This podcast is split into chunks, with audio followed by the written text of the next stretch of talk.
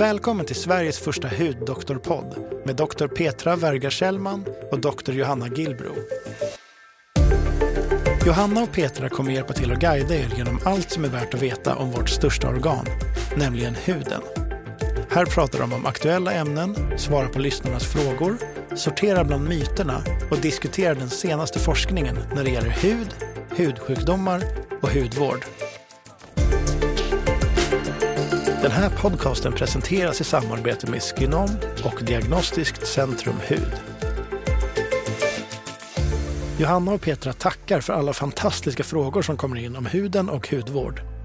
Det blir ett helt avsnitt till om frågor som rör allt från rosacea till solskydd. Hej och välkomna till eh, Hudoktorerna. Hej Petra! Hej Johanna! Hur är läget? Det är fint. Är det det? Ja då. Ah? Ja då. ja. Jag inte känna efter så mycket bara. Nej, det är lite man- stressigt här i världen men, eh, men eh, ja, på det hela taget är det bra med mig. Vi har ju en e-mail till vår podd som heter hudoktorerna.gmail.com som man gärna får skicka in tips på ämnen som man vill att vi tar upp i podden. Och vi har fått otroligt mycket frågor. Så förra avsnittet så hade vi dedikerat till de här frågorna. Och vi känner ju att vi behöver ta ett till avsnitt med frågorna så att vi Täcker in en del av det. Vi, lo, vi lovade att vi skulle liksom återkomma med, med fler frågor och det kommer både på mejlen och även på Instagram faktiskt. Så Ja. att, eh, Det kommer väldigt, väldigt mycket här. Och det tycker vi är så himla kul att alla är så Ja. engagerade. ja, Verkligen, det är ja utan er lyssnare, ingen podd. Nej, så är det ju verkligen. Alltså det, Det är det ni är som ju- möjliggör detta och, och, och talar om vad ni vill höra om. Ja, verkligen. Så vi kan väl börja med en fråga här från en tjej som skriver Hej, jag uppskattar verkligen er podd och så har hon typ tio utropstecken. Så det här Oh, är det blir vi så glada. Eh, Jag lär mig så mycket. Det är en hel djungel detta. Jag har tre tips på avsnitt som jag verkligen hade uppskattat att ni gör. Det ena är om porer, vad funkar för svarta och vita pormaskar. Andra är om oljor i hudkrämer, för hon har då blandhy eller aknebenägen hud. Och vilka oljor ska man leta efter? Och sen, jag skulle vilja köpa en solkräm, men jag blir lite osäker på om jag kan använda de oljorna. Och sen är det just då att hon vill veta mer om blandhy. Eh, kan man, ja, det är en bra fråga. Ska man ha olika produkter till olika delar på ansiktet eller ska man ha den feta hudkrämen som man har på kinderna även på sin näsa där man har svarta pormaskar? Massa kramar.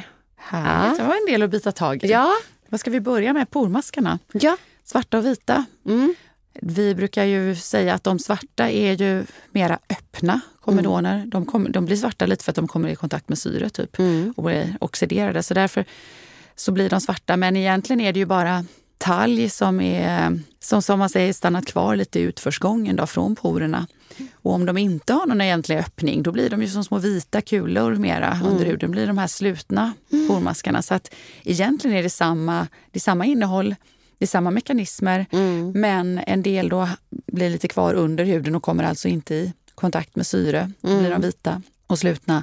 Och eh, de andra då blir mera öppna och då det här typiska svarta. Och de är ju lättare att egentligen klämma ut de där svarta pormaskarna också. Mm. Ja, och eh, vad man kan göra åt dem. Jag säger, alltså, om man ska, alltså, det här är ett kontinuerligt underhåll. Det går liksom inte att fixa pormaskar så att man på något sätt liksom inte riktigt får dem. Utan ofta blir det ju lite bättre när man blir äldre. De har lite mindre pormaskar, eller lite färre.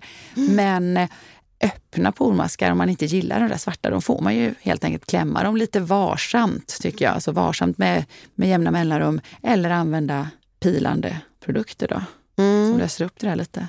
Ja, precis. Och det är också viktigt att ofta kan man ju ha en underhållshudvård där man inte går jättehög koncentration av pilande substanser, alltså syror. Men det som man behöver ha i åtanke när man tänker på mekanismen bakom de här pormaskarna, då handlar det om dels så vill man ju minska fettproduktionen lite, alltså talgproduktionen och det kan man göra med olika ämnen, till exempel Niacinamid? Niacinamid, Jo, ja, ja, det- absolut. Mm, Niacinamid, retinol är också ett, en sån substans.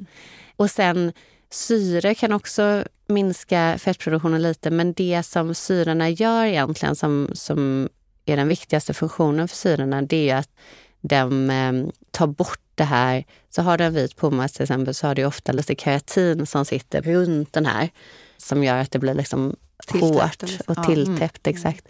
Och det vill man ju ta bort. Och det gör man ju med ämnen som till exempel salicylsyra. Mm. Och där finns ju de allra flesta rengöringsprodukter för, alltså klänsrar för aknebenägen hud. Det innehåller ju lite salicylsyra. Vi har bland annat en cleanser, mineral cleanser som innehåller lite, lite, lite salicylsyra. Men då är det extremt låg dos. Mm. Jag tycker man kan hålla sig, vi har till exempel 0,25 procent. Det är extremt lite men vi ser fortfarande bra effekt på ah, texturen. Ja, ja. Mm. Och sen finns det andra rengöringsprodukter med det här som kanske innehåller, de flesta tror jag innehåller 2 procent. Jag, jag tycker mm. det är för mycket för det blir så uttorkande. uttorkande ja, precis. Eh. Ja, men, nej, men, nej, men peelingdelen är ju viktig för att den här liksom, hyperkeratosen, precis som du säger, runt poröppningen. Som, ja. ja. Mm. Precis, och då precis så låg dos av antingen salicylsyra som man helst då kan ha i en rengöringsprodukt, för då, behöv, då tvättar man ju bort det. Och sen eh, finns det också PA-syror som är väldigt milda, lactobionic mm. acid till exempel, eller glykol och lakton. Vara i en kräm eller? Ja, precis. Och då kan man applicera det så att man har det liksom på huden, att det, att det faktiskt som man säger inom hudvårdsvärlden då, leave-on-produkt. Ja, just det. Så att det verkar på något sätt utan att vara för starkt. Ja, ja exakt. pH bättre. Mm. Precis. Mm. Så, så det är väl det man kan tänka underhållsbehandling. Och sen också, har man liksom en diagnostiserad akne, då ska vi ju verkligen betona vikten av att man inte botaniserar för mycket i hudvårdshyllan utan faktiskt söker medicinsk mm. hjälp. Ja, ja.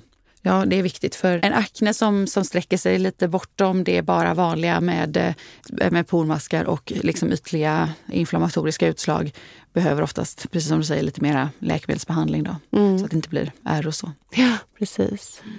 Och sen när det gäller då oljorna som hon frågar efter, mm. eh, då... Där är din... Det, det, ja. det kan du bättre än jag. Ja, men där handlar det om att man, det man inte vill ha i akne som också kan vara komedogena oljor, det handlar ju dels om att inte för så mycket som täpper till porerna, men också det som jag tror egentligen är viktigast, det är att de inte är omättade eller fleromättade.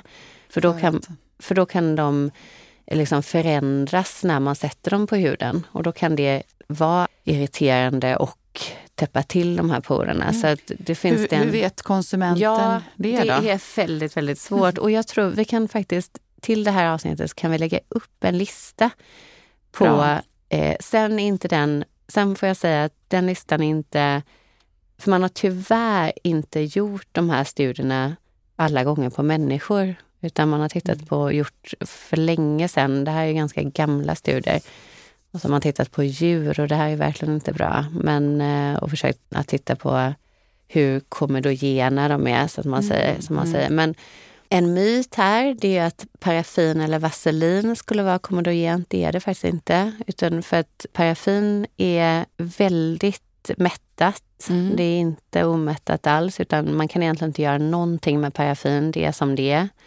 Faktiskt så är det många alltså personer med aknebenägen hud som absolut kan använda produkter med, med vaselin. Mm. Eh, men det man kanske ska undvika då, det är ju naturliga oljor som kan vara många gånger omättade. Det som ligger faktiskt högst på den här listan, det är så konstigt, men det är vetegrodsolja. Oj då. Det är mm. väldigt komedogent. Ja. Och sesamolja till exempel ligger också väldigt högt på de här listorna vad heter det, kokosolja och sånt som har varit så populärt? Då? Ja, kokosolja är också högt på listan. Så det, så det... Men sen cheasmör, mm. den är inte klassad enligt de här listorna eh, att vara komedogen. Nej. Så vad bra, så vi lägger ut en lista liksom ja. på de mest komedogena. Det är alltså man kan säga pormasksframkallande ja. eller vad man ska kalla tilltäppande är det liksom ja. Ämnena. Exakt, det tycker jag vi gör. Snyggt. Cool. Och, eh, och sen när det gäller SPF välj då en SPF som är ja, där företaget har testat för en aknebenägen hud. Jag tycker igen, det känns som vi gör reklam för La Roche när det gäller solskydd, men min erfarenhet är att många som har en aknebenägen hud kan använda speciellt den här La Roche Chaka Fluid. Mm, den brukar funka ganska Lättflytande, bra. Lättflytande, ja. precis. Mm, mm. Och sen hade vi en annan fråga på Instagram funkar det att använda BHA under graviditet? Och BHA är ju salicylsyra egentligen eh, och det har ingen terra, teratogen, fosterskadande. Nej, utan det kan man absolut använda, mm. skulle jag säga. Håller med. Här kommer det från en Cecilia. Hur vet jag om jag har hormonell akne runt munnen eller perioral dermatit? Ja, det, var, det kan ju faktiskt vara lite svårt. Dock så om jag ser den liksom kliniska bilden framför mig så tycker jag att de med peroral dermatit har mer som oftast mer ganska små prickiga utslag, kanske mindre utslag och eh, sitter kanske mest runt munnen medan akne, om vi nu säger hormonell akne, egentligen är det ett ganska odefinierat begrepp. Vad är egentligen hormonell akne? Ja, det är akne hos eh, vuxna individer som kanske varierar och kommer med när man har mens eller sånt. Så att, eh, men aknen tenderar, tycker jag, många gånger att mer sitta lite ut på käkarna, mm. lite ibland på halsen också. Och på halsen, alltså perioral dermatit är ju aldrig nere på halsen, den är ju bara i ansiktet. Och, och, så självklart är det ibland svårt att avgöra. Men, men om man ska titta på liksom typpatienten så ser jag dem ganska liksom tydligt framför mig ändå som en viss skillnad. Mm. Hoppas jag lyckades förmedla mm. den också på något sätt. Men just att det är finprickigt utslag, att de här kanske bara vid perioral dermatit är nästan oftast bara som millimeterstora, eller en, två, tre millimeter kanske. Mm. Och akneutslagen är ju oftast lite större. Mm. Så att det är väl grovt så man kan så att säga skilja dem åt. Men bägge kan ju försämras av stress och så. så att, mm. Och jag menar, det finns ju ja, de som får mer periral dermatit mens. Och, ja, så att det, det, de kan vara svåra att skilja. Men, mm. eh. Här har vi fått en fråga från Michelle är det, off, är det UV-strålning som gör att huden blir brun? Kan man bli brun när UV ligger på noll? Och då skulle jag säga nej, man kan inte bli brun när UV ligger nej. på noll. Det är sant. Och, För det är UV-strålningen som gör att vi blir bruna. Ja. För vi har pigmentceller i huden som innehåller ett, de är liksom lastade med ett brunt färgämne. Så att när mm. solstrålarna kommer på huden så får de som en signal att liksom skicka ut det där i huden för att skydda oss mot mm fortsatt solstrålning egentligen. Skydda cellerna, skydda ja. våra hudceller. Så att, eller framför allt skydda den, den känsliga cellkärnan mm. i hudcellerna där vårt DNA ju ligger. Mm. Och DNA vill vi skydda för att om solens strålar håller på allt för mycket och strålar på det här cellkärnan med sitt DNA så för det är ju risken att DNA störningar, alltså cell, eller att ja, DNA skadas, och, mm. vilket ju kan leda till hudcancer. Mm, precis. Och det är intressant tycker jag, mekanismen där, för UVB triggar ju en pigmentering, alltså att vi får en melaninsyntes, så att mm. pigmentet bildas. Och sen är det UVA då som får faktiskt pigmentet att puttas ut till omringande keratinocyter. Mm. Så det är överflyttningen. Och vi har ju hela tiden lite pigment som ligger, som till exempel om man sitter och äter lunch i solen. Ja. Då kan man ju se att man blir brun på en Jättebrun, ja, precis. Och då är det faktiskt bara den här överflyttningen av existerande Exakt. pigment som flyttas ut till keratinocyterna mm. så får man en snabb effekt. Men ska man ha en ny melaninbildning då tar det runt 24 timmar. Mm. Så det brukar man ju se på morgonen sen när man vaknar att man har fått färg. Och då ja, är det precis. mer bestående färg. Mm, mm. Ja, och här har det kommit en eh, ny spännande fråga med ganska intressant eh, rubrik. Är hårda tvålar och luftfuktare bra? Det lät spännande. Och eh, då är frågan, det handlar framför allt då om eh, konserveringsmedel och dess påverkan på mikrobiomet. Och eh, ja, det blir en fråga för dig och Hanna, du är bra på det här med konserveringsmedel. Och hon har själv noterat, då, den här personen som skriver, att fenoxyetanol finns i nästan allting. Vi kanske börjar där. Vad säger du om fenoxyetanolen? Det är väl... Ja, den har ju vi pratat om ja. Eh, en hel del. Men 2004 kom det ut en artikel om att man kunde se parabener, eller vissa av parabenerna i brösttumörvävnad. Och sen såg man då att eh, den har, paraben har en estrogenlik effekt. Alltså så att man började spekulera om det hade en carcinogen effekt. Och eh, då tog ju de allra flesta eh, företag bort parabenerna mm. på grund av den här risken och det som man bör använda istället. Och det kan man, när man tittar, liksom gör analyser på vilka konserveringsmedel som hudvård innehåller, då ser man verkligen en sån här hockeystick. Liksom, att eh, från att parabenerna minskade så har fenoxetanol skjutit i höjden mm. egentligen. Så det är det man har bytt ut och det ska man ju tänka på att ska man ha hudvård på det sättet vi har idag, eh, traditionellt på en eh, butikshylla och lång hållbarhet, då behövs det konserveringsmedel mm. så man byter bara ut ett mot ett annat. Mm. Problemet som jag tycker med fenoxetanol, för det är ingen favorit hos mig, det är delvis, delvis att man har sett eh, en störande effekt på mikrobiomet och sen så är det även, det triggar samma receptorer i huden som chilipeppar, alltså den här TRPV1. Och där kan man ju få känslig hud och det, mm. det tycker jag är allmänt vedertaget nu. Mm, att, mm. att har man känslig hud så bör man undvika fenoxetanol. Mm, det är ganska bra. Då undrar denna kloka person då om det är bättre att det finns då tydligen schampo, balsam och tvålar i form av mera bars eh, som då, ja då kanske man inte behöver ha konserveringsmedel Nej. på samma sätt eftersom de inte är massa vatten i och massa sånt där. Är det bättre? Ja, det där är jätteintressant. Jag kan alldeles för lite egentligen om hår och hårvård, ska jag säga ja. först. Men vi diskuterade faktiskt förra veckan, här, så det är jätteintressant mm. att den här kommer upp. Men jag, jag tror ju verkligen att, att eh, vi har någonting här med de här barsen. Jag, jag skulle själv vilja testa en sån här schampobar eller balsambar. Eh, för det som är bra med det, det är ju att det inte kräver konserveringsmedel. Sen vet jag inte riktigt om, om man har stoppat i det ändå bara för att vara säker, för säkerhets skull. Så det får man nästan titta på ingredienslistan. Men det ska inte behövas.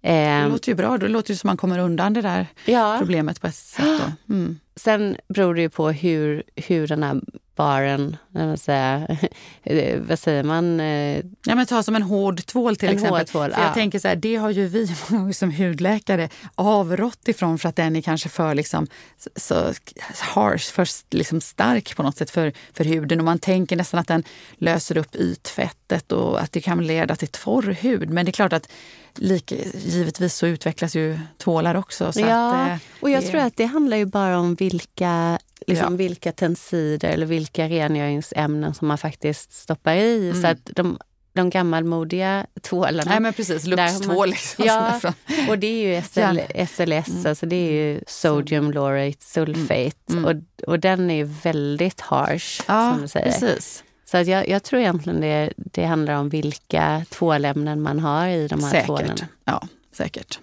Men så, så att jag menar utan att egentligen ha botaniserat allt för mycket i liksom hårda tvålbranschen så, så rent liksom teoretiskt och tankemässigt så torde det, det kunna tillverkas då utan konserveringsmedel ja. som skulle kunna vara ett, ett bra alternativ. Precis, och jag kan kolla upp det här till, till nästa gång ordentligt vad, vad man faktiskt eh, stoppar i in terms of mm. eh, konserveringsmedel. Men det som en annan väldigt stor benefit från det här, det är ju att man inte behöver frakta vatten utan, eh, och, och också plast. Mm. För det är helt en tvål kan du alltså inslaget i en pappers... Ja, exakt. Liksom. exakt. Och mm. tänk vad mycket, det, det mm. vet man ju bara mm. egna schampoflaskor och sånt där, att vad mycket plast det där blir som kanske riskerar att komma ut i våra hav. Och, ja. Ja men verkligen. Det, det, det, är en tanke att den tanken ska man inte, inte förringa. Liksom. Nej. Det kan låta men eh, det är många bäckar små. Ja, verkligen. Mm. Frågan handlar också om torrhet och eh, patienten är, eller hon blev ju inte en patient helt plötsligt bara för hon skrev in alla är patienter för mig. Personen som skrev in här skriver då, det tycker jag ändå är intressant, på vintern blir min hud alltid torrare än på sommaren och kan den här vintertorrheten lindras till exempel av en luftfuktare. Och det här är ju då ett, liksom, ett allmängiltigt fenomen. Allas hudar i princip blir ju torrare på vintern mm. eftersom luften då är torrare. När den är kall så är den liksom rent fysikaliskt torrare. Mm. Och eh, de flesta som har problem med att huden är torr har ju mycket mer problem på vintern än vad de har på sommaren. Så, att, eh, så det här är, det är ett liksom fenomen som man ser överallt tycker jag. Särskilt här i Norden i alla fall. Mm. Och det är ju så att vi, luftfuktare, ja, rent teoretiskt även där, luftfuktare kan ha mm. en fördel. Ja. Jag kan inte säga liksom vilken eller vad eller så, men, men eh, just att få en, en ökad eh, fuktighet i eh, inomhusmiljön kan ju definitivt vara gynnsamt om Ja. man har mycket besvär med torr hud. Verkligen. Sen om det konkurrerar ut återfuktning eller sådär att man skulle kunna slippa återfukta sig då, det vet inte tusan. Men, men ja, om man nu är, tycker att man är så pass torr att även återfuktning torkar ut, så varför inte? Verkligen. Och där skulle jag bara vilja flika in med att skyddar man sig från den starkaste solen eller skyddar sig mot för mycket sol helt enkelt under sommaren och våren så mår ju faktiskt huden väldigt bra av det här klimatet. Solen är ju faktiskt, har ju lite immunhämmande effekt så att har man inflammatoriska hudåkommor så kan solen absolut hjälpa till. Ja, då, definitivt. Vi ljusbehandlar ju patienter med Mm. psoriasis och eksem till exempel. Ja. Så att, eh, ja, och sen var egentligen då sista frågan här då som också en del, det är inte bara hon som har skrivit om det här, det är ju hud och hälsa, eller förlåt, kost, kost och hudhälsa. Och ja, hon beskriver här att haft akneproblem sedan tonåren, tycker det är tydligt att det alltid blossar upp mer om jag har ätit mycket socker under några dagar. Och det är ju då sannolikt så att det har ett samband. Mm. Som jag brukar säga, att man vet, det är säkerställt idag, att hos de som har benägenhet för akne så kan man alltså eh, få en upplossning av kolhydrater. Därför att snabba kolhydrater, socker, godis och läsk och sånt där frisätter ju det här insulin som är ja, ett ämne som vi alla har som är till för att sänka blodsockret när det skjuter i höjden om vi äter för mycket. Och om man äter mycket godis då, och alltså får den här påslaget, insulinpåslaget hela tiden så har ju insulin en triggande effekt på eh, talgkörtlarna. Så att eh, det är så att om man har benägenheten och märker ett samband, då är det ett samband. Ja. så att säga. Men sen är det ju många som säger, nej men vadå, jag kan äta mycket godis som helst och jag får inte akne. Nej, men då har man inte den benägenheten. Nej. Så att eh, hos känsliga individer kan kolhydrater absolut otvetydigt trigga Ja. akne. Ja, absolut. Och andra ämnen som kan trigga akne är ju också faktiskt mä- märkligt nog just magra mjölkprodukter också. Mm. En del eh, eh, som använder eh, vissa proteiner, alltså i olika proteinshakes och sånt där, kan också trigga. Mm. Återigen är det ju lite så här att det beror ju på ja, vad man har för individuell känslighet. Men märker man en försämring så är det inte bara nonsens eller, eller eh, att det råkar sammanfalla eller något sånt. Utan där, då har man en, det, det finns liksom sådana kopplingar. Är det något annat du tänker på? Med ska- kosten? Ja, och akne just kanske. Eller, jag tycker nog att vi ska ta ett helt avsnitt om kost och jag tycker- hudhälsa. Ja, ja. För det, är- det, det, det är mycket mer än bara akne. Men eh, jag tänker svara på just den här frågan. När du, Ja, men jag tycker absolut att vi ska ta ett helt avsnitt om det. Det finns en, en studie i Dermatology Report där titeln är The Influence of Mediterranean Diet in Acne Pathogenesis and the Correlation with Insulin-like Growth Factor 1 Serum Levels, Implications and Results. Och eh, den här studien är gjord i Italien men det är ju precis med, som man har sett också med de här snabba kolhydraterna, att det påverkar just IGF, alltså Insulin Growth Factor 1. Så jag tror ju absolut att, att det finns ett samband där och det ser man ju även, man gjorde en studie där man på ett par öar utanför Japan, Okinawaöarna tror jag de heter, blue zones. Ja, där man har haft helt aknefria populationer. Man har alltså aldrig haft en aknepatient. Och när man ändrade från deras traditionella kost till en västerländsk eh, kost så har man sett utbrott av akne. Mm, kan säkert stämma. Mm. Men jag tycker ändå det är viktigt att säga att eh, har man akne så eh, är det inte så att man för, liksom har ätit sig till det. Man, man får liksom inte akne av eh, att äta godis om man inte har benägenheten redan från början. Så det är inte så att man får skylla sig själv eller något sånt här som en del ungdomar Nej, absolut tror inte. eller får höra. Nej. Sen vi har faktiskt fått fler frågor just om åldrande. Mm. Vi har fått eh, frågor om eh, allting från estetiska behandlingar till en fråga här där hon skriver, Eva här, ska vi se, hon skriver att eh, har precis lys- lyssnat på er podd för första gången och det finns så mycket bra att lyssna i kapp på. Ursäkta långt mejl, men jag är lite villrådig här. Jag ska ge exempel nedan med min mamma och hennes syster. Och där skriver hon att eh, uppväxt med minimal hudvård. Eh, kroppen klarar sig själv var devisen hemma. Ser dock på min mamma och hennes syster som har haft olika syn och tagit hand om sina kroppar med helt olika prioritet. Ser då till exempel på händerna att mammas är mer åldrade än min moster och min moster är två år yngre än min mamma. Alltså hennes mamma är två år äldre än, än hennes moster och hennes moster ser då yngre ut på händerna och hon har prioriterat att smörja sig regelbundet till skillnad från mamma.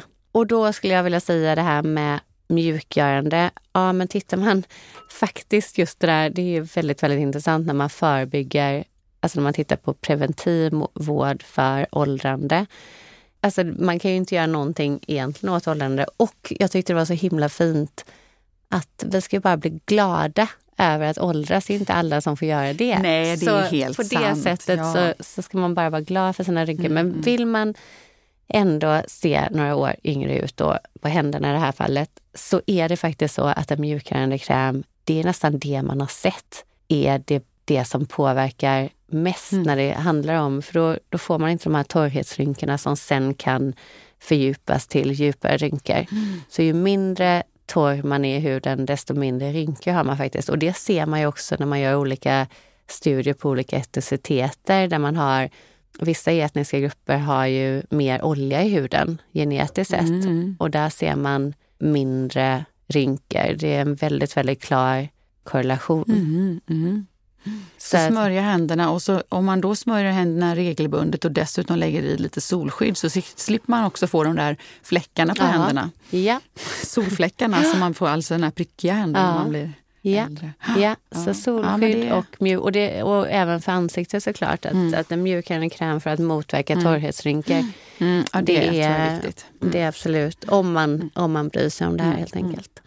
Och sen har vi även fått en fråga när det kommer till estetiska behandlingar. Hon, hon har lyssnat på det här avsnittet när vi hade Anne Wetter som Ah. gäst. Mm. Och hon är intresserad av att testa trådning eller laser. Okej. Men hon tycker också att det är jättesvårt att veta vilka kliniker som, eh, som man kan lita på. Och så Ja. bor hon i Göteborg. Har du något bra tips det, där? är ju, det är ju en jätteviktig fr- fråga för det första.